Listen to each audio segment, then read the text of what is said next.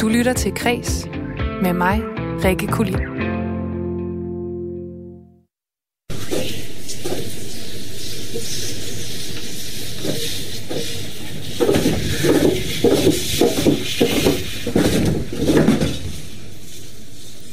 Ja, hvad var det her?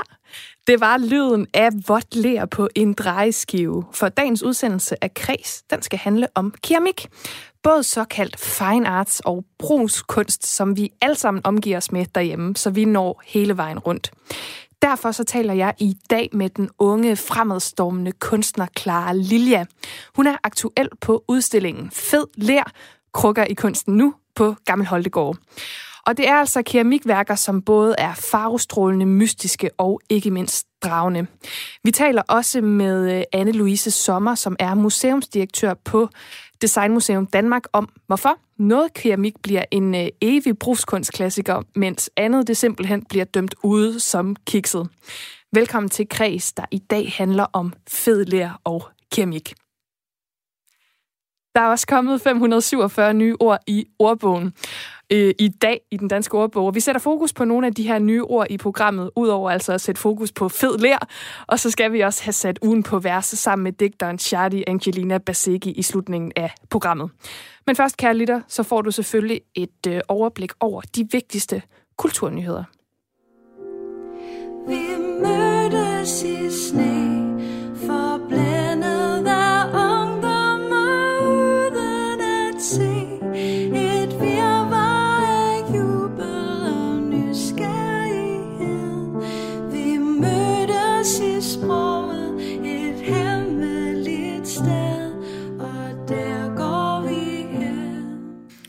er nok ikke gået mange næse forbi, at den nye og denne gang 19. udgave af Højskolesangbogen er udkommet.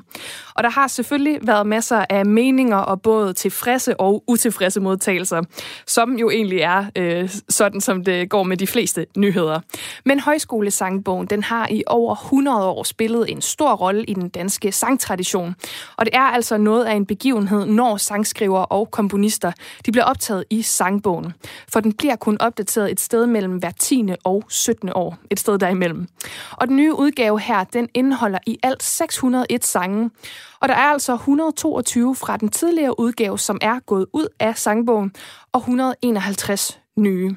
Og en af de sange, som er kommet til, det er Fortabt af jeg stadig, og øh, den hørte du lidt fra før. Det er faktisk en sang, som er en del af Stine Pilgaards roman Meter i sekundet. Og faktisk så har øh, Stine Pilgaard i alt fire sange med fra romanen. Udover Fortabt af jeg, så er det Fortabt af jeg stadig så er det sommersang uden sol, forårssang uden håb og vintersang uden sne. Og der tegner sig ligesom et billede her. Der mangler en, øh, en enkelt årstid, men det er altså i alle de fire sange, som Stine Pilgaard har fået med. Og nu vi er ved Stine Pilgaard, så kan jeg selvfølgelig anbefale dig, kære lytter, at øh, læse meter i sekundet. Og så kan du faktisk også finde programmet Stjæl som en kunstner, som øh, var en del af vores sommerudgave af Kreds, med min kollega Karoline Kjær Hansen, som netop havde Stine Pilgaard med i programmet.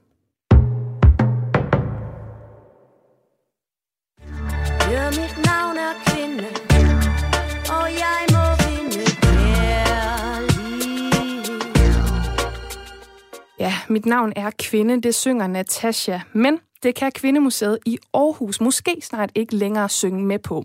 For i 38 år, der har museet heddet Kvindemuseet, men bestyrelsen har besluttet sig for at ændre det navn. Og tanken bag navneændring, den er fremover at lade museets udstillinger fagne alle kønsidentiteter i et nyt fællesmuseum. Det skriver TV2 Østjylland. Og i spidsen for ideen, der står blandt andet Kvindemuseets direktør Julie Rockjær Birk, som øh, siger, og jeg citerer, Vi oplever især i vores undervisning, at drengene skal sikre sig, at det også er for dem. Et ord som Kvindemuseet kan godt signalere noget andet. Og i 2016, der var det sådan, at Kvindemuseet faktisk øhm, udvide sit ansvarsområde i forhold til, hvad man skal formidle til at omfatte kønnenes kulturhistorie. Og det her bredere ansvarsområde i formidling, det har altså skabt udfordringer mellem navn og indhold. Men det er ikke alle, som er glade for ideen. For flere end 600 de har nemlig skrevet under på en protest mod den her navnændring, som er øh, startet af 10 feminister. Og en af initiativtagerne til Kvindemuseet tilbage i 80'erne, da det blev grundlagt, det var Kirsten Junge, som har skrevet under på den her protest. Og hun siger, at der ingen grund er til at ændre det her navn, og at museet sagtens kan lave udstillinger om køn og relationer mellem køn og kvinder, og stadig hedde Kvindemuseet, mener hun. Og det er altså ikke afgjort endnu. Øh, den 25. november blandt andet, der afholder Kvindemuseet en debataften om den her ændring. Og indtil da, der kan alle indsende deres bud på et nyt navn. Tim, kig på mig. Er du sikker på det her?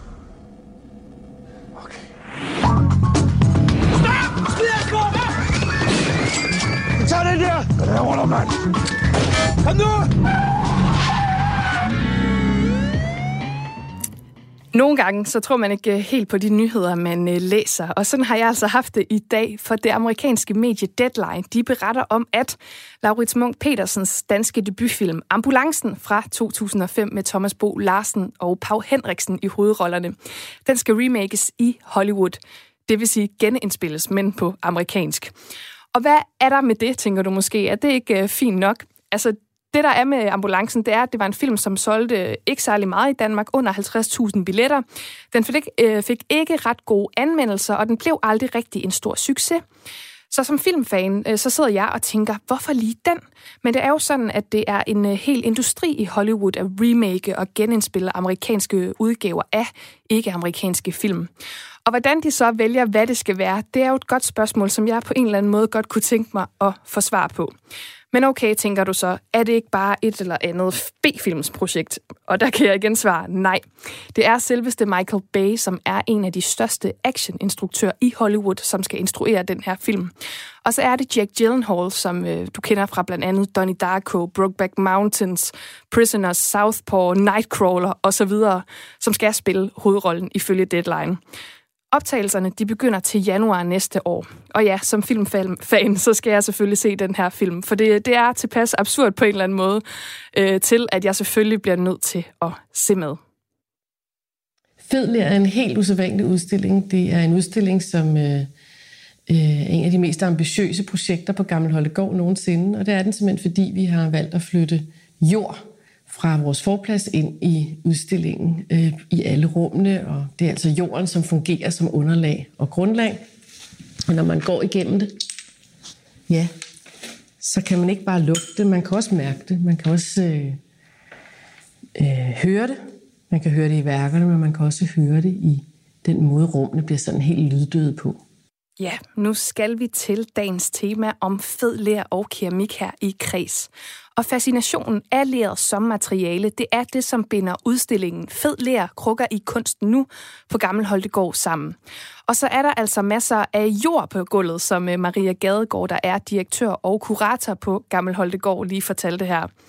Udstillingen den viser 20 danske billedkunstners nyfortolkning af krukken som kunstværk. Og krukken den har jo en lang historie bag sig. En af dem, der øh, fortolker krukken, det er den unge kunstner Clara Lilja. Hun er på mange måder slået igennem på Instagram med sine pastelfarvede, fantasifulde og ikke mindst magiske kunstværker.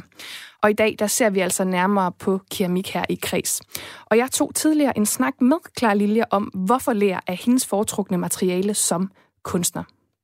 Nogle af de ældste genstande, vi har, der er menneskeskabt, de er i brændt lær, altså keramik. Og øhm, altså man, de kan holde 30.000 år, for det er den ældste genstand, vi har, men jeg går ud fra, at de kan holde endnu længere, øhm, og især nu, hvor man kan brænde ved endnu højere temperaturer, end man kunne for 30.000 år siden, øhm, så går jeg ud fra, at ting kan holde måske 100.000 år, og det er et perspektiv, der, øhm, der på en eller anden måde er meget betryggende. Øh, tegning, det holder ikke ret længe, det holder måske 2.000 år, 1.000 år, der er virkelig, og plastik som materiale, det er sådan helt håbløst, det er 60 år eller sådan noget.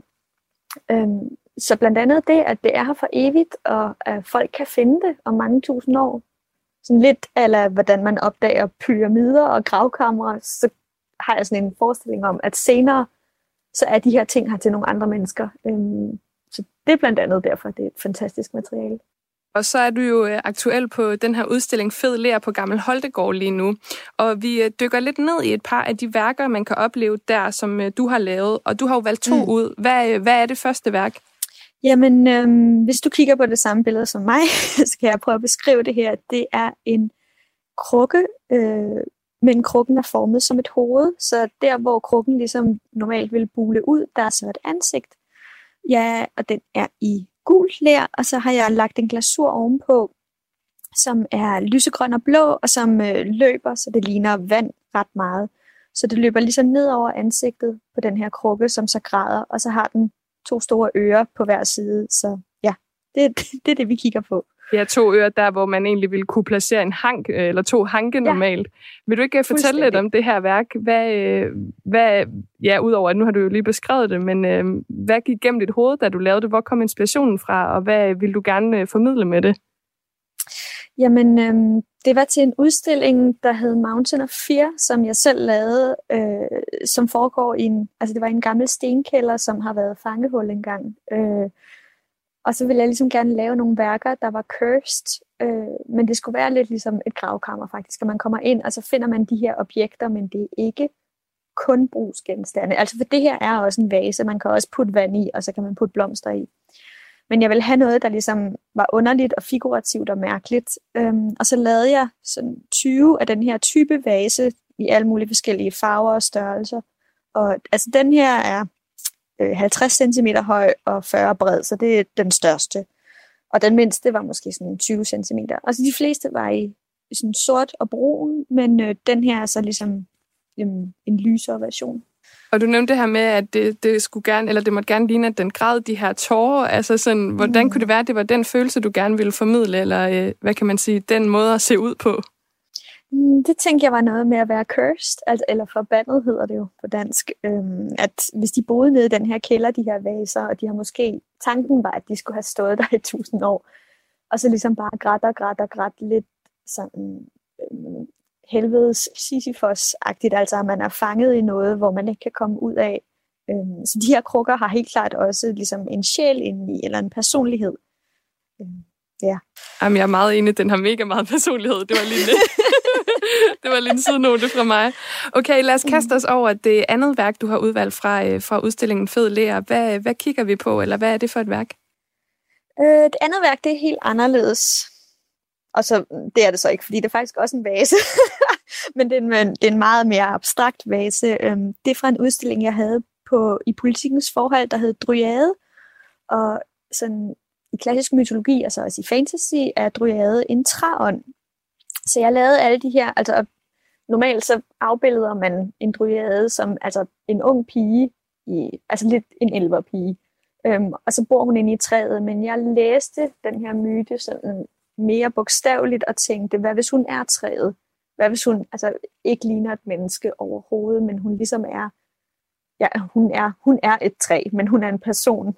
Øhm, og det der så kommer den her figur ud af, og det er en beholder, som jeg tror, den er måske omkring 40 cm gange 30, og så er den øh, lyserød og sådan ekstremt skinnende i glasuren. Altså den, det ligner hud eller kød. Så har den en masse små øjne, den er dækket af. Og så øh, den har tre huller, så den har ligesom en lang, lang høj hals, og så i siden to, kunne vi kalde det, arme, der er hugget af, som så bare huller os. Og da jeg installerede udstillingen, så puttede jeg så en hel masse grene og kviste og blomster i, så det ligesom lignede et træ, men et, et kødtræ. Så det er det, vi kigger på nu. Din kunst har jo også udviklet sig øh, en del over tid. Altså, du har været igennem nogle forskellige perioder. Vil du ikke fortælle lidt om, hvordan din kunst har udviklet sig? Det har jo også udviklet sig på den måde, at jeg teknisk blev dygtigere, så det, jeg havde op i hovedet, kan jeg nu meget nemmere at lave. Øhm, og også, men lærer der rigtig meget med konstruktion, så hvis du vil lave noget, der er stort, øh, så starter du i bunden, og så mens det tørrer, skal du bygge ovenpå for hver dag. Hvis du bygger en figur, der er en meter høj på én gang, så, så kollapser den, så falder den sammen. Men hvis du bygger underdelen, og så venter, så tørrer den ind, så kan du ikke sætte mere ler på. Så det er sådan en, en super... Altså jeg synes, det her er en super sjov proces, men nogle hader det. Men at man hver dag, så kommer man og sætter 10 cm mere på, og så skal man bevare balancen mellem fugtig og tør. Altså den må ikke blive for tør, men den må heller ikke være helt blød, fordi så, klasker den sammen. Øhm, så jeg vil da sige, at man kan se nu, at, at jeg teknisk er meget, meget dygtigere. Øh, jeg har også lavet rigtig mange af mine glasurer selv. Det kunne jeg heller ikke i starten. Der købte jeg dem bare færdig. Og hvordan bliver man god til at lave glasur? Øh, det er lidt ligesom at bage. Det er bare øvelse, øvelse, øvelse. Man skal lave det igen og igen. Og, øhm, altså glasur er flydende glas. Så man laver det ud af forskellige mineraler øh, og grundstoffer. Og det kunne fx være flint, kvarts, feldspat. Øh, og så har man nogle oxider, som koboltoxid, koveroxid. Det blander man så sammen. Øh, og det, når man bliver rigtig god, så kan man se på opskrifter, hvad der er galt, eller hvordan man kan finjustere dem. Og jeg tror, at de fleste mennesker vil kunne se det med, hvis det var en almindelig bageopskrift. Øh, det er lidt sådan, jeg læser dem. At hvis vi forestiller os en opskrift nu på pandekager, så står der måske 200 gram mel, øh, 2 dl mælk, 56 æg, og så vil de fleste mennesker tænke, hov, øh, det er mange æg. Øhm, og det er lidt det samme med glasur, at til sidst så kan man sådan se, hvad der er for meget eller for lidt af, og hvad det stof gør, om det får ting til at smelte ud, om det farver ting, om det samler ting. Øhm, og så på den måde, så får man sådan et, et, et materialesprog, man kan bruge. Men ja, øvelse, det er bare det. Du siger selv, at du er øh, selvfølgelig blevet bedre over tid øh, og meget dygtigere, end du var i starten. Men jeg har også set på din øh, Instagram på et tidspunkt, at der også sker det en gang imellem, at øh, noget, man har arbejdet på, det simpelthen går i stykker af den ene eller anden grund. Det knækker, når det har været inde i ovnen. Vil du ikke lige fortælle om, hvad, hvad det er, der sker i sådan en situation, og hvor meget du ærger dig over det? Nå, det sker hele tiden. eller øh, der er jeg så ikke blevet dygtigere. Øh, jeg vil sige, at jeg kasserer cirka 50% af alt, hvad jeg laver. Fordi det går i stykker, enten når man brænder det, øh, eller faktisk, når man, når man former det, kan det også knække. Øh, allerede der kan det gå i stykker, så kan det gå i stykker i ovnen. Så kan man glasere det forkert, altså at noget, der skulle have været lysegrønt, pludselig er brunt, og så kan man ikke fikse det, øh, for man kan ikke lægge lysefarver oven på mørke. Man kan kun, ligesom faktisk med maleri, man kan kun, hvis du har malet sort, så kan du ikke male hvid ovenpå. Og det er det samme med keramik. Jeg ved ikke, jeg ærger mig ikke så meget. Øh, jeg er ret hurtig. Altså, jeg bruger ikke, jeg vil ikke kunne bruge en måned på en skulptur, fordi der altid er måske 10% chance for, at det går i stykker. Så hvis jeg havde brugt så lang tid på noget, der kiksede, øhm, det ville jeg slet ikke kunne bære. Så jeg, sådan, jeg vil sige, jeg bruger maks en uge på ting. Øh, fordi det er ligesom, det, det, det er den mængde tid, jeg kan tåle at miste. Øhm, men jo, selvfølgelig, det er da lidt ærgerligt, når noget er knækket. Øhm, ja.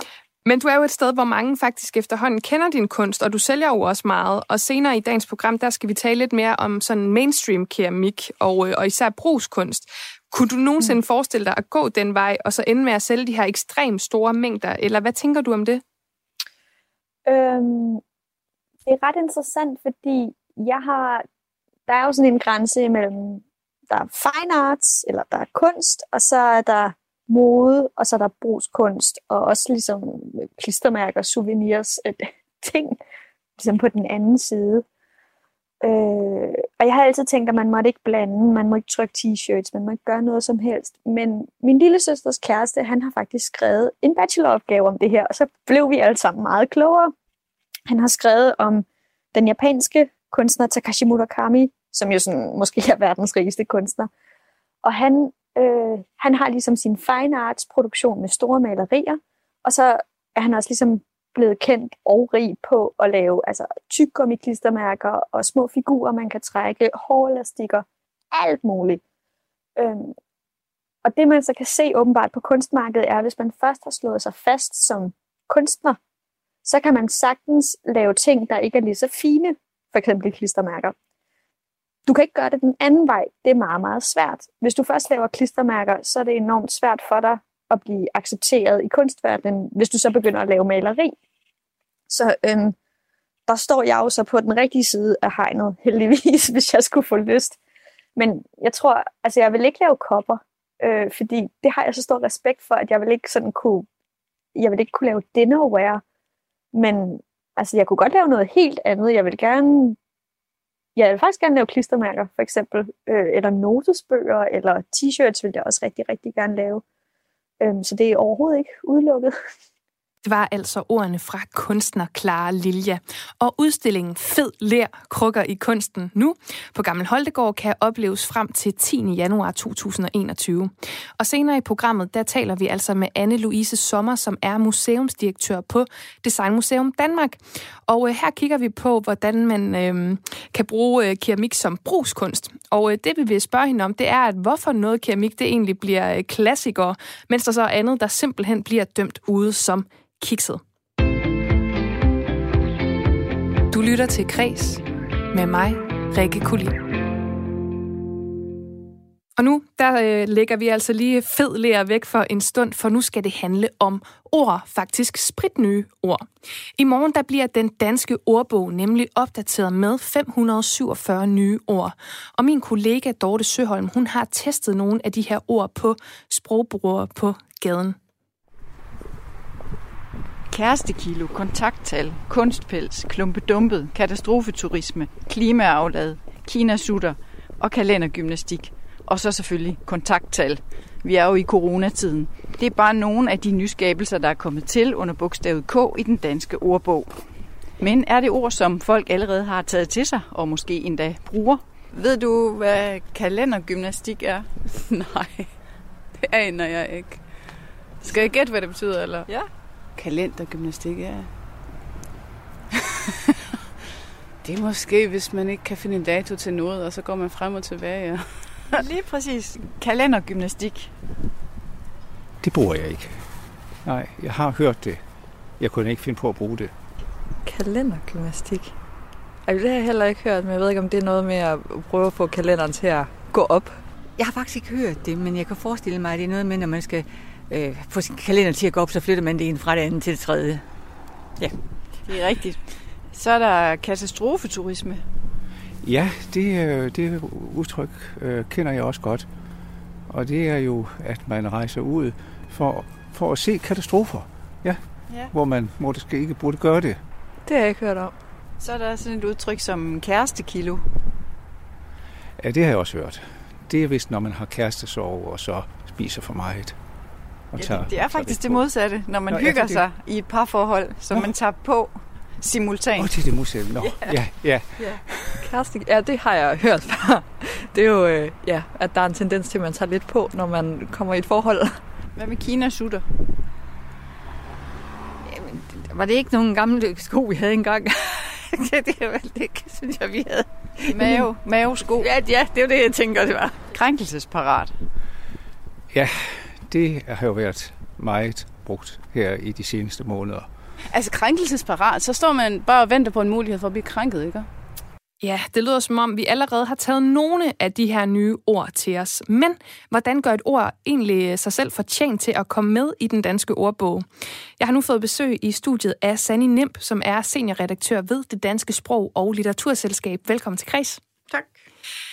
Lad os lige starte med, nu er der jo kommet øh, 547 øh, nye ord her. Altså, hvad er det, de sådan samlet set afspejler?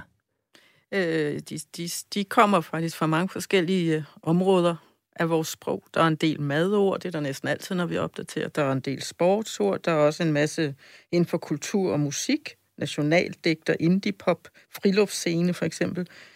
Øhm, og så er der også en del corona-ord på grund af den nye coronasituation.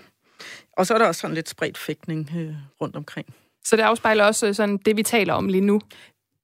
De afspejler mere end normalt faktisk, det vi taler om lige nu, fordi for eksempel coronasituationen har gjort, at der er så mange vigtige ord i sproget, som faktisk er ret nye, men som vi mener absolut øh, bør komme med, fordi det ligesom vil stå og præge, det vil præge den her tidsperiode i mange år frem. Men faktisk så øh, altså plejer jeg at optage flere nye ord end de her 547, når I reviderer ordbogen øh, et par gange om året. Så hvorfor er det lige, at der er færre den her gang? Er det fordi, det er mere sådan centraliseret om emner, men lidt sådan, altså sådan, hvad skal man sige? Ja, det er lidt forskelligt, hvor mange måneder der er gået, og det har været, altså vi har også været lidt færre mennesker, end vi plejer, fordi vi desværre sparer lidt i øjeblikket, fordi vi er usikre på vores fremtidige bevilling. Øhm, så ja, det ene med det andet. Vi har også brugt en del tid på at revidere øh, ord øh, den her gang. Øh, mere tid måske, end vi plejer at gøre.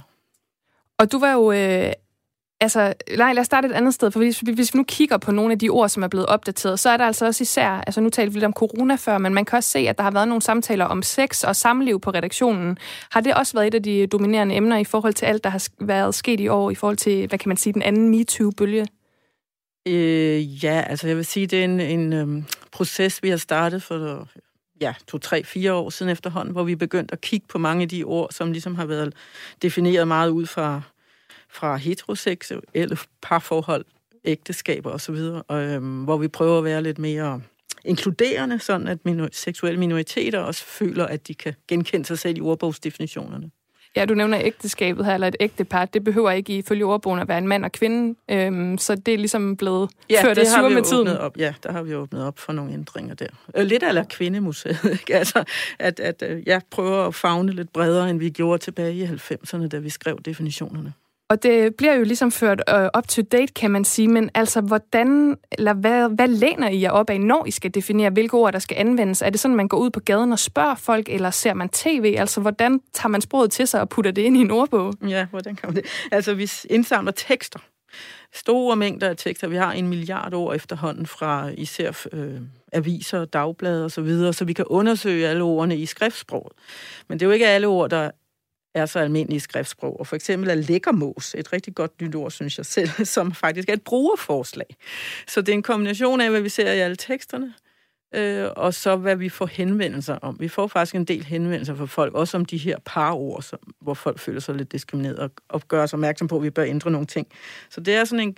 Men primært er det teksterne, vi kigger i. Det skal helst have været et ord, der har forekommer rimelig hyppigt i de her tekster, og har gjort det i forholdsvis længere tid. Ikke bare lige en måned eller to, for eksempel. Og så var du jo inde på, at øhm, der måske er de her lidt større emner, som vi taler om lige nu, som selvfølgelig, selvfølgelig øh, fylder meget.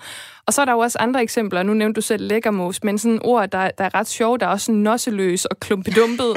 altså, ja. hvilke ord har du selv hygget dig med at, øh, Jamen, få på den nye liste? Jeg også over klumpedumpet. Altså, vi havde klumpedumpe med i, for, i forvejen, men jeg synes jo, det er et helt normalt ord, klumpedumpet. Og så har jeg ja, pløk umuligt, skrubskør, teenage-agtig. Balrød er også et nyt ord. Øhm, overskudsagtig, synes jeg også er et helt almindeligt udbredt ord. Smad gerne, det er jo meget for talesproget motivationsfaktor. Rygklapperi, synes jeg også er et godt ord. Og kalendergymnastik, som vi snakker om før, synes jeg også selv er sjov. Øhm, allemandsret, ja, det ville jeg have troet, vi havde med for længst. Øhm, nøgenbade, at nøgenbade. Men det er sjovt, for jeg spiller rigtig meget Scrabble, og ikke Wordfeud på telefonen, men jeg kan godt lide sådan øh, gammeldags Scrabble. Det er meget rart at vide. Ja. Der er lidt mere moderne ord også. Altså chili mayonnaise også kommet ja, ja, ind. Jeg ved godt, den er lang. Men... Der er mange madord. Det er jo et, et område i konstant udvikling. Der kan vi dårligt følge med. Og så, øhm, så var vi jo inde lidt på øh, coronas indtog i det danske sprog tidligere. Det er faktisk 33 nye ord relateret til corona, som øh, er kommet med. Altså, det kan komme 33 med i juni, og ja, nu er der og nu er kommet 17 mere. flere, så vi er ja. faktisk oppe på 50 ja. i alt. Altså, hvad er de sidste nye corona-ord? Altså, i den her ombæring fik vi covid-19 med, som jo er den øh, faglige betegnelse, som en, egentlig ikke rigtig var landet helt øh, der i starten af året. Øhm, og så har vi fået kontakttal med, fordi man er begyndt at sige det i stedet for smittetryk. Øh, ja, så kan jeg ikke rigtig huske. Der var faktisk en del, ikke? Hvad var der også? Øh, asymptomatisk, for eksempel. Altså nogle af de lidt svære fagord, som jo efterhånden er blevet almindeligt sprog, desværre, i hver eneste tv-avis. Så vi synes, det er rigtig godt, at folk kan slå dem op. Og så er det jo sådan, at øh, årets ord også skal kors hvert år. Og sidste år, der var det klimatosse, og tilbage i 2018, der var det hvidvask. Har, vi et, mm. øh, har du et kvalificeret bud på, hvad det kan blive her i 2020? Jeg har svært ved at forestille mig, at det kan blive andet end corona. Men øh, det kan da være, at øh, MeToo-bevægelsen her sent på året kan ja, gøre, at det ikke bliver corona. Men jeg vil tro, at det bliver corona faktisk, men det skal jeg jo ikke forudsige. Jamen, jeg ved, at altså, sidste år for eksempel, der, der kigger man meget på statistikken, altså hvilke ord, der bliver brugt mest statistisk, og løbehjul var det, der var brugt mest, men ja. det var klimatosse, som tog ja, den over. Ja, det var klimatosse, fordi det var markant i, i medierne havde sat sit præg på debatten inden for klima. Ja. Så det kan sagtens være, at det ikke bliver corona. Men statistisk der er jeg næsten 100% sikker på, at det må blive corona. Ja, det tænker Som jeg også. løbehjulet sidste år, da vi havde den slags problemer. Det kan man jo grine lidt af i dag. Ja, verden er blevet en anden øh, det sidste år. Jeg vil sige tusind tak til dig, Sanne Nem, som altså er seniorredaktør ved det Danske Sprog- og Litteraturselskab. Tak fordi du var med. Og du finder den øh, danske ordbog på nettet. Du skal bare skrive ddo.dk, så er der altså masser af viden og underholdning til mange timer. Og jeg kan sige, at jeg har brugt den rigtig meget til uh, netop Scrabble, når der er stor uenighed derhjemme om, uh, hvilke ord man kan tillade sig at bruge, og hvilke man ikke kan bruge. Men den her gang, der er der altså kommet 547 nye danske ord med. Du lytter til Kres med mig, Rikke Kulin. Og nu skal vi altså lige til et øh, mini-indslag, inden vi springer tilbage til den fede lær, fordi mit store idol, Ryan Gosling, han fylder simpelthen 40 år i dag. Og øhm, han er jo en skuespiller med rigtig, rigtig mange gode film bag sig. Men øh, noget, du måske ikke ved, kære lytter, det er, at han også er en habil musiker og sanger. Og øh, han har haft et projekt, et band, der hedder Dead Man's Bone, sammen med sin øh, ven Zach Wild. Og øh, de lavede altså en plade sammen, som... Øh, øh, med Dead Man's Bones, som jeg er ret vild med. Det er den eneste plade, de har lavet. Og for den lige nu, for lige at fejre hans fødselsdag, og fordi han faktisk er en fantastisk musiker, som du måske ikke vidste, kære lytter, så får du altså lige lidt musik her i programmet for, øh, for at lige øh, ja, fejre ham øh, på de her 40 år. Du skal høre en sang, der hedder Lose Your Soul. Det er sådan meget øhm, Halloween-agtig, den her musik, og der, ja, de hedder jo også Dead Man's Bones. Men det her nummer, det er altså en af mine favoritter, så øhm, nu skal du lytte til Ryan Gosling synge på Lose Your Soul.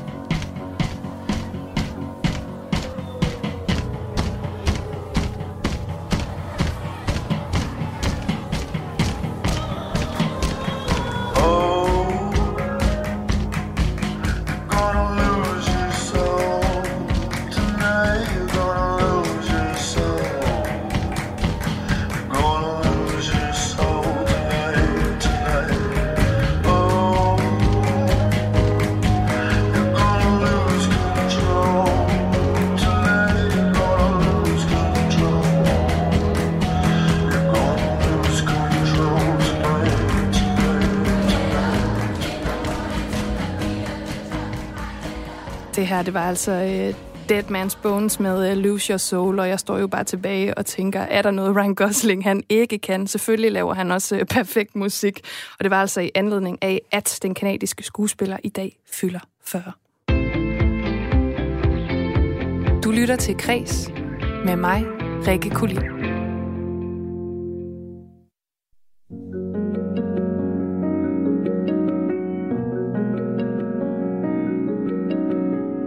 Første gang jeg mødte øh, Mosel, eller Mosel Mønster, det husker jeg for næsten 20 år siden fra Smalagade. Vores produkter det lå i udstillingsvinderen, så der opstod en lille drøm at være Moselmaler. Vores farve den er meget speciel, men når vi blander farve med vand, så kommer alle de fine, lyse og mørke nuancer frem. Nu der vender jeg tilbage til dagens tema i kreds, som er tidens enorme interesse for keramik. Og jeg talte jo tidligere i programmet med øh, keramikkunstner Clara Lilja, som altså laver de her fantastiske værker. Men nu skal det handle om keramik ikke som kunst, men som brugskunst. For eksempel i øh, porcelæn eller vaser i vores hjem. Og nogle af de allermest kendte og populære mærker herhjemme, det er altså blandt andet Royal Copenhagens muselmalede porcelæn, som vi øh, hørte om lige her. Og så er der jo også øh, Kaler, som laver de her stribede omaggio-vaser. Og de er jo så populære, at det jo faktisk endte med at blive en negativ historie for Kaler, da de for nogle år tilbage udgav en øh, jubilæumsvase med guldstriber, som hurtigt blev meldt udsolgt.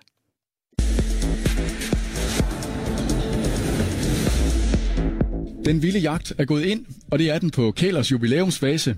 Vaserne er solgt i et begrænset antal eksemplarer for en ny pris på 350 kroner. De eksemplarer er udsolgt for længst. Nu bliver vaserne så budt op i beløb, der nærmer sig 4.000 kroner på nettets krammermarkeder, som Den Blå Avis og Trendsales. Ja, det var altså en øh, vild tid. Men hvordan kan det være, at vi øh, er så glade for keramik herhjemme?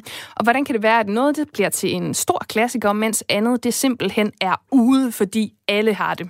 Vi har her på Kreds talt med Anne-Louise Sommer, som er museumsdirektør på Designmuseum Danmark, om danskernes forhold til keramik i hjemmet. Danmark har altid haft et tæt forhold, og danskere til keramik, og øh, det går langt tilbage, så det har noget med vores øh, tradition at gøre, og vores historie. Noget af det, som jeg har tænkt over, som måske er en forklaring, det er, at keramik på mange måder fagner både det elitære, kan man sige, altså det kunstneriske, kunstkeramikken, men også er for alle. Altså, hvem har ikke siddet i de små klasser i skolen og lavet skåle med pølseteknik, for eksempel, hvor det alligevel lykkedes en at få frembragt noget, som forældrene i hvert fald til synlædende var glade for. Så det er ligesom sådan, det er høj og lav, det er hele bredden, som på en eller anden måde kan relatere sig til, til keramik, og det tror jeg er meget dansk at have sådan noget. Men hvad er det, der er det særlige ved keramikken? Keramik er jo en meget, en meget sanselig og øh, udtryksform, og det er det jo, fordi det er meget tæt bundet til materialet, og når du også øh, skaber keramik, så ser man jo øh, en person, en keramiker, der sidder ikke og bearbejder det her ler på en drejeskive, eller hvordan det nu bliver bearbejdet, og der er vand på, og det er jo altså meget berøring, det er jo håndens aftryk, der sættes på keramikken, som skaber keramikken, hvis det sådan er i hvert fald noget, der er menneskeskabt, og ikke bare kommer ud af en form på en fabrik. Og jeg tror, at den ting, måden man kan arbejde med glasering og lignende ting på, det giver en utrolig øh, sanslighed og stoflighed, som vores tid øh, har stort behov for. Og man kan også se for eksempel på sociale medier, der er jo sådan nogle hotte keramikere, som by the way, også ser rigtig godt ud, ikke? Altså, som sådan bliver fremstillet, så man nærmest er sådan helt wow, tænker man, ikke? Altså, det, øh, det, sådan bliver, det bliver meget sansligt, mens de skaber det her keramik. Og det er også blevet populært som aldrig før, for eksempel at gå til keramik. Der er rigtig mange, der gerne vil gå til keramik, og i hvert fald her i København har jeg hørt, der er sådan lange ventelister på sådan nogle, øh, nogle kursusforløb. Nu nævnte du selv før det her med øh, finkulturen versus noget, som øh, er for os alle sammen. Og Clara Lilja, som vi har talt med tidligere i programmet, øh, hun taler om, at hun sådan ser, at der er sådan en slags indbygget system i kunstverdenen, hvor man først skal være egentlig en etableret kunstner, før man kan begynde at lave noget, der er mainstream eller brugskunst. Øh, kan du genkende den betragtning? Jamen, det synes jeg godt, man kan sige, fordi øh, først skal du ligesom have øh, blåstemplet, ikke? eller være guldregnet, og så kan du tillade dig at forholde dig mere frit til tingene, og måske sample noget, måske lave noget genre-medierende, eller springe ud, hvor man lige pludselig ikke er for fin til at blive solgt kommercielt. Fordi man har jo vist, at man mestrer det fine. Så det tror jeg egentlig er en, måske en meget almindelig drivkraft i mange sammenhænge, og vi kan jo i virkeligheden sige, hvis vi kigger også historisk tilbage på kunst og på keramikere og brugskunstnere og designer og sådan mere fine art, så har det jo også været kendetegnet ved, at nogle af de største kunstnere, det er jo også dem, som har sat igennem med de største aftryk bredt set, fordi så er en dygtig kunstner som øh, Asger Jorn eller Igor Mathisen måske blevet en, der laver børnebøger, som vi alle sammen sidder og kigger i, og som bliver en del af vores, øh, jeg kan næsten sige, brede kulturarv. Hvis vi prøver at dykke ned i noget af det keramik, som rigtig mange danskere de har derhjemme, øh, og sådan det her lidt finere øh, keramik øh, i porcelænen, så sådan noget som Royal Copenhagens porcelæn, det er jo noget, som er virkelig populært og har været det over tid, og som er i rigtig mange danske hjem. Hvad er det, at sådan et mærke det kan? Altså du kan sige Royal Copenhagen og begyndelsen i, i virkeligheden hele porcelæns begyndelse i den vestlige verden, for det kommer jo oprindeligt fra Kina og kun med store besværligheder blev en teknologi, som vi mestrede, kan man sige, i starten af 1700-tallet i Europa. Men selve porcelænet har jo altid været forbundet med oprindeligt kejserens porcelæn, og så senere hen noget, som tilhører den absolute overklasse, altså fyrstedømmerne, øh, adelsstanden osv., så det har været sådan et, øh, et meget konkret øh, statusmarkør. Og så det, at du lige pludselig kommer i en situation, hvor man gennem masseproduktion og så videre, så får du det bredt ud. Så bevarer det jo stadigvæk lidt af det fine over sig. Altså, hvis du går et par generationer tilbage, så var det jo virkelig det højeste, man kunne stræbe efter at have kongelig porcelæn i sin, øh, i sin husholdning. I dag så kan alle jo få det i en vis forstand. Det kan godt være, at de ikke har det til 24 personer, og det ikke er det allerfineste. Men alle kan jo købe sig nogle øh, elementer af det sæt og blande ind i, hvad de ellers har. Så på den måde kan man sige, at det bliver både folkeliggjort og udbredt meget bredt. Og hvad sker der så i den bevægelse, kan man spørge. Der sker jo faktisk det interessante, at det bliver tilgængeligt, og det er godt. Men det bliver jo på en eller anden måde også, nu ser jeg, devalueret, ikke? Fordi, fordi alle kan gå hen i Merco og købe det, og i øvrigt ofte på tilbud. Hvad sker der så med det der? Jamen, så bliver det jo ligesom downgraded lidt, og så skal man til at finde nogle nye markører, hvor man sætter nogle nye initiativer i gang fra den tidligere kongelige porcelænsfabrik eller Royal Copenhagen, for ligesom at kunne matche det. Og apropos den her de-evaluering, som du taler om der, for et andet eksempel, det var, at vi skulle tale om de her kælers vaser, altså de mm. her med mhm. striber på, hvor de jo også øh, for nogle år tilbage udgav en jubilæumsvase, som blev ekstremt populær, og faktisk næsten så populær, at det ramte dem øh, med sådan negativ PR. Hvad er det, der sker i sådan en proces? Det der med jubilæumsvæsen, det er jo netop, fordi der findes få af dem. Og noget, som vores tid elsker, hvis man skal sige det sådan lidt firkantet, det er noget, der ikke er nok af, fordi så kan vi udskille os i forhold til resten. Det, som alle kan købe, det bliver på en eller anden måde bare, nå, okay, har du den også? Hvorimod, når man ser noget, som er lidt sjældent, og man tænker, hey, hvordan fik du fat i den der limited edition? Så bliver det jo noget, der har en særlig tillokkelse. Og dengang med, med kæler og den her jubilæumsfase, altså jeg har jo hørt, at folk lå nærmest og sov foran forretningerne, øh, for at være allerførst til at fare ind på hylderne og købe det, og altså det er gået til, til høje priser, også sådan nærmest sortbørsagtigt, eller efterfølgende blevet videresalgt. Og den kan jo meget nemt vende om, fordi hvad er det egentlig for et produkt, du er efter? Det er jo dybest set bare en almindelig masseproduceret vase. Ikke? Så der er rigtig mange nuancer i det, hvor man så kan sige, jamen så rammer det som en boomerang. Du kan tage, sige, de tager også en serie, som i forvejen har været enormt populær, og i øvrigt også meget tilgængelig prismæssigt. Altså de fleste kan jo købe Kælers nye produkter. Så Kæler har jo sådan fornå, formået på mange måder at genopfinde sig selv her ind i det 21. århundrede. Det er jo en, hvad skal man sige, stolt gammel keramik øh, producent, som både har lavet det kunstneriske, som fandtes i ganske få eksemplarer, men også har lavet noget, der fik øh, en udbredelse til et større marked. Og det er hele tiden det spændt, kan man sige, for de mange og for de få, som de her ting udvikler sig indenfor. Og så kan man sige, hvornår tipper det så? Hvornår bliver noget for meget? I sidste ende, så er det jo øh, forbrugerne, altså dem, der køber tingene, der bestemmer, om det er for meget, og man bare siger, ej, altså jeg ville da simpelthen synes, det var mega pinligt, hvis nogen kom hjem og så, at der stod sådan en jubilæumsvase hos mig, fordi den lige pludselig har fået sådan en drejning, et touch af noget, som sådan, ah, det kan vist ikke helt holde niveauet, ikke? Så, bliver der sådan, så går der en negativ bevægelse i gang. Så må folk til at gemme deres omacho-vaser derhjemme, for eksempel. Så det er jo sådan på en måde, kan man sige, en ubønhørlig dom, der kommer meget hurtigt i forhold til sådan nogle skifte. Og så hjælper det selvfølgelig, hvis man er en gammel og traditionel og hedderkronet virksomhed, som både Royal Copenhagen, altså den kongelige porcelænsfabrik, har været igennem årene, men også kæler. Men det er stadigvæk noget, der sådan hele tiden er en hårfin balance.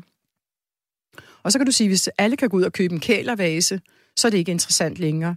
Så bliver det lige pludselig interessant at finde en ung, måske ukendt, up-and-coming keramiker, øh, som øh, laver nogle sjældne ting, som måske kun findes i de her begrænsede oplag. Så er det så det, man går efter. Så tingene flytter sig jo hele tiden, kan man sige. Ja, fordi det vil jeg nemlig spørge dig om her afsluttende. Øh, hvor ser du øh, det gå hen her fremover? Vil vi sådan gå efter de øh, unikke keramiske ting, eller vil vi gå efter det her mere mainstream? Jeg tror faktisk, vi vil fortsætte en balance mellem de to poler, fordi der vil være et marked til det hele. Der vil altid være sådan nogle, du kan sige, first movers, eller forbrugere, der tilhører en form for avantgarde. Dem, der ligesom sætter dagsordenen og finder ud af, hvad der er hot og not. Og de sætter sig ligesom en kan man sige, en form for en dagsorden, og så sker der jo det historisk set, at man ser noget, der man kalder en trickle-down-effekt, så breder det sig ud Det, der er sjovt for øjeblikket, det er, at de ting de bliver sådan også vendt lidt på hovedet, så nogle gange så sker bevægelserne nogle andre veje. Så dem, der sådan er trendsættende, det kan man ikke tale om helt på samme måde, men jeg tror, der er brug for et marked, som rummer begge poler. Og der kan også være nogen, som egentlig måske ikke er specielt økonomisk privilegeret, men som alligevel investerer i nogle få gode ting, som er unika ting. Og der kan du jo sige, der er keramikken jo et felt, hvor du stadigvæk kan få unika ting i et helt andet prisleje, end du ofte støder på med inden for malerier, altså sådan den traditionelle finkulturelle øh, verden. Ikke? Så det, det er sådan et interessant felt, det her brugskunstfelt, som udvikler sig, som både har kunsten i sig og den direkte anvendelse. Det sagde Anne-Louise Sommer til min kollega Lene Grønborg Poulsen.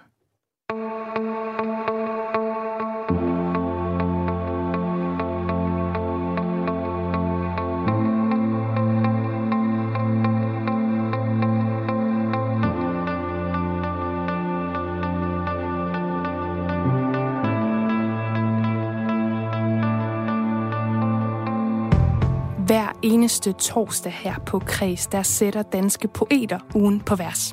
Det gør de ud fra en nyhed, som har fyldt for dem den seneste uge eller i medierne, og det er altså en uh, inspirationskilde til en spritny tekst, som de har skrevet og taget med til mig. Og dagens poet, det er dig, Shadi Angelina Basegi, forfatter til dæksamlingerne Vingeslag fra 2015, og så senest Flowmatic, som altså udkom her i uh, september måned. Velkommen til Kreds. Tak. Lad os øh, kaste os ud i det. Hvilken nyhed har du taget med i dag? Altså, jeg har i hvert fald taget udgangspunkt i vinkene. Det er også svært at komme udenom dem, er det ikke? jo, det, det, det synes jeg lige, det var. Altså.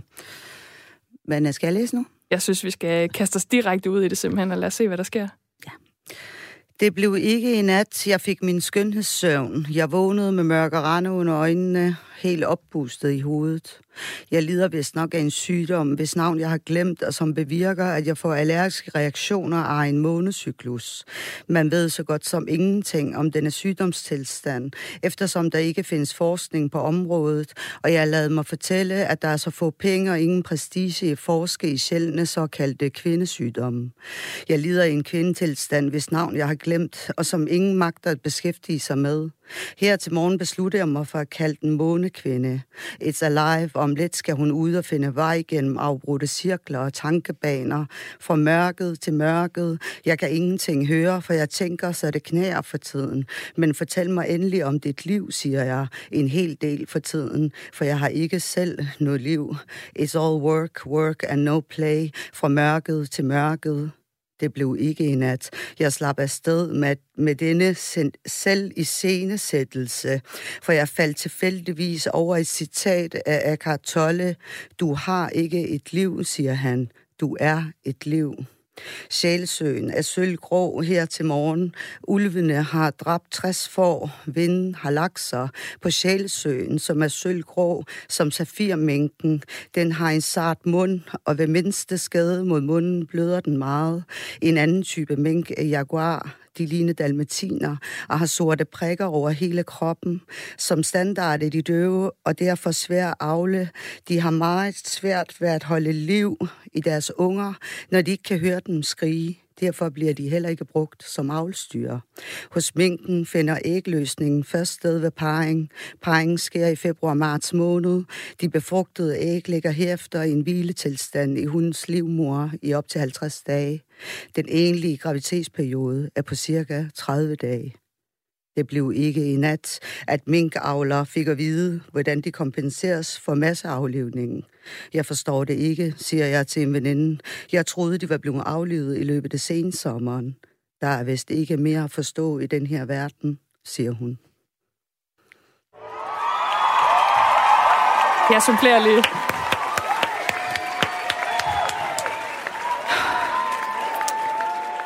Jeg føler, at øh, den her tekst på en måde virkelig opsummerer det her år, som du siger, der er, jeg føler ikke, der er mere tilbage at føle i den her verden. Altså, er det her digt sådan en, øh, et udtryk for, hvordan du går og har det lige nu? Jeg ved jo for eksempel, at du har rigtig travlt. Altså, man kan også mærke, at der er virkelig mange tanker i det her. Altså, der er så meget liv i det. Hvor, er det en afspejling af det?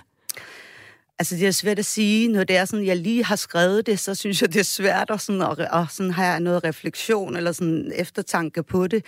Øhm, men, men, men altså, det, det, der, der, der sker jo så mange ting, og så, og, og så alligevel sker der meget af det samme, eller hvad, hvad jeg skal sige. Altså, men øh, altså, det er jo meget svær tid, og jeg synes også, det er en tid, der er svær at reflektere over, fordi man er jo i den. Altså, øhm, så jeg tænker, altså, ja, kan vide, hvordan vi tænker tilbage på. På det, der er nu, ja. Ja, og den tilstand, vi er i nu. Øhm. Altså noget, jeg kom til at tænke på, det er jo, altså din seneste digtsamling, Flowmatic, den udkom for to måneder siden, og det er jo også sådan en, altså det er jo en form for fragmenteret langdigt, øhm, og så opkaldt, hvis nu lytterne sidder og tænker, hvad er Flowmatic, opkaldt, opkaldt efter et digitalt kodesprog det, det er som om, at der er sådan den her øhm, støden imod sådan det her digitale kodesprog, og det her sådan helt indkodet i os, og så bare, som du beskriver her, sådan alt det her, vi reflekterer over nu, og alle vores tanker og følelser, der sådan støder mod hinanden. Altså, når du skriver de her tekster, føler du dig så sådan tiltrukket af, og, øhm, og sådan dine tematikker og dine tekster, er det sådan hen mod bestemte emner, som bliver ved med at gå igen og igen? Ja og nej, øh, vil jeg sige. Ikke? Øh, fordi det er jo rent nok, at jeg sådan, øh, øh, i hvert fald kommer ind på krigen også i, i, i vingeslag. Og det gør jeg jo så også i, i Flomatic. Men, men, men, men det er egentlig ikke noget, jeg sådan beslutter mig på forhånd. Altså, øh, øh, vingeslag kom jo til at handle meget om posttraumatisk tid, altså tiden efter krigen. Og for at snakke om det posttraumatiske, så bliver man ligesom også nødt til at, ligesom at have fokus på den traumatiske oplevelse, kan man sige sige. Ikke? Og øhm, da jeg gik i gang med, øh, med Flomatic, som jeg så ikke vidste engang var Flomatic, øhm, der havde jeg så umiddelbart ikke tænkt, at jeg skulle skrive øh, om krig igen. Øhm, men det var faktisk sådan lidt samme procedur, som det er nu. Nu har du selvfølgelig bedt mig om at gå ind og aktivt kigge efter en nyhed. Men jeg faldt simpelthen over en artikel, øh, hvor der blev beskrevet det her i kodesprog, der var man arbejde videre på, som hedder Cover, som er ligesom, øh, hvad skal man sige, flomatiske korpus modersmål, og som nogle iranske ingeniørstuderende havde omprogrammeret under Iran-Irak-krigen, for ligesom at give de hvad skal man sige, kropsdele, de lige de fandt i frustration over, at det var uigenkendeligt, uidentificerbart, og så give dem et nummer. Og på den måde er det jo forløberen til stregkoden. Så det siger jo sådan ligesom rigtig meget om vores tid også, altså fordi stregkoden, kan man sige, det er jo øhm, kendetegn for vores tid. Ja, det er virkelig sådan symbolet på det. Det er virkelig ja. rigtigt. Altså, i forhold til Flowmatic, det stod jeg også lige og tænkte på, og den her titel her, er der nogle af de associationer, jeg i hvert fald også får af titlen, det er jo også til Narcissus Illmatic fra 1996. Ja. Er der nogen som helst forbindelse til den? Ikke umiddelbart, nej. Ikke andet end, jeg er jo sådan set rimelig glad for Nars og, og, og for, den, altså for hiphop og, og, og rap-genren i det hele taget, og deres måde at arbejde med ordene på. Altså, øh, synes jeg er meget inspirerende. Men nej, umiddelbart ikke. Altså, det kommer simpelthen af den her artikel, og af, at, at, at Corpo er en videreudvikling af Flomatic. Og øh, jeg bruger jo også nogle af kommandoerne, altså kodesproget, ind i, ind i hvad skal man sige, øh, selve digtene. Øhm, øh, så nej, jeg vil sige umiddelbart nej. Ikke andet, end du gør Kalinars tilfældigvis. øhm, så nævner du jo også det her med, at, at man kan sige, at dine tekster og dine digtsamlinger her, de kommer jo også af, at man måske kigger tilbage på et traume, og det her med, at man også skal bearbejde traumet. Altså, som du siger lige nu, og som du sagde før, så det digt, du for eksempel har skrevet lige nu til os her i ugen på vers, det er jo noget, der er lidt svært at øh, reflektere over lige efter man har skrevet det, men altså, tror du, at du om to, tre, fire år vil kunne kigge tilbage på den her tid og det her år, og så få noget ud af det? Fordi jeg tænker også, det på en eller anden måde er sådan et stort fælles traume, vi oplever lige nu. Ja, altså jeg tænker jo meget over det, fordi jeg jo ligesom en gang tidligere i mit liv har oplevet det her med at opleve noget fælles, øh, altså som er så, ja, nu bruger jeg virkelig upassende ord, bombastisk, altså som fylder så meget, at, man, at det ikke kan til at komme udenom. Og så oplever jeg sådan set også at blive taget væk derfra og ind i et nyt samfund, hvor, hvor det traume jo så ikke er til stede. Øh, hvor, hvor den her situation, vi er i nu, synes jeg jo, selvom det igen lyder upassende at sige, er jo en trøst, at vi så er fælles om det. Altså, at, at vi måske kan udvikle et fælles sprog, eller altså en, en måde at, at, at være i det på sammen, også efterfølgende. At det på en eller anden måde er et, en trøst at tænke på. Øhm, at vi ikke står alene i det hver især, selvom vi jo gør det i hverdagen, eller man skal sige noget i tiden, står vi jo alene med de her problematikker, men alligevel, at der er en fælles der er noget fælles omkring det. Ja, det er noget, vi sådan alle, det kan godt være, at vi står hver for sig, men det er noget, vi sådan, ja, fælles øh, har gennemgået, altså samtidig. Ja, det er en fælles erfaring, ikke? Altså.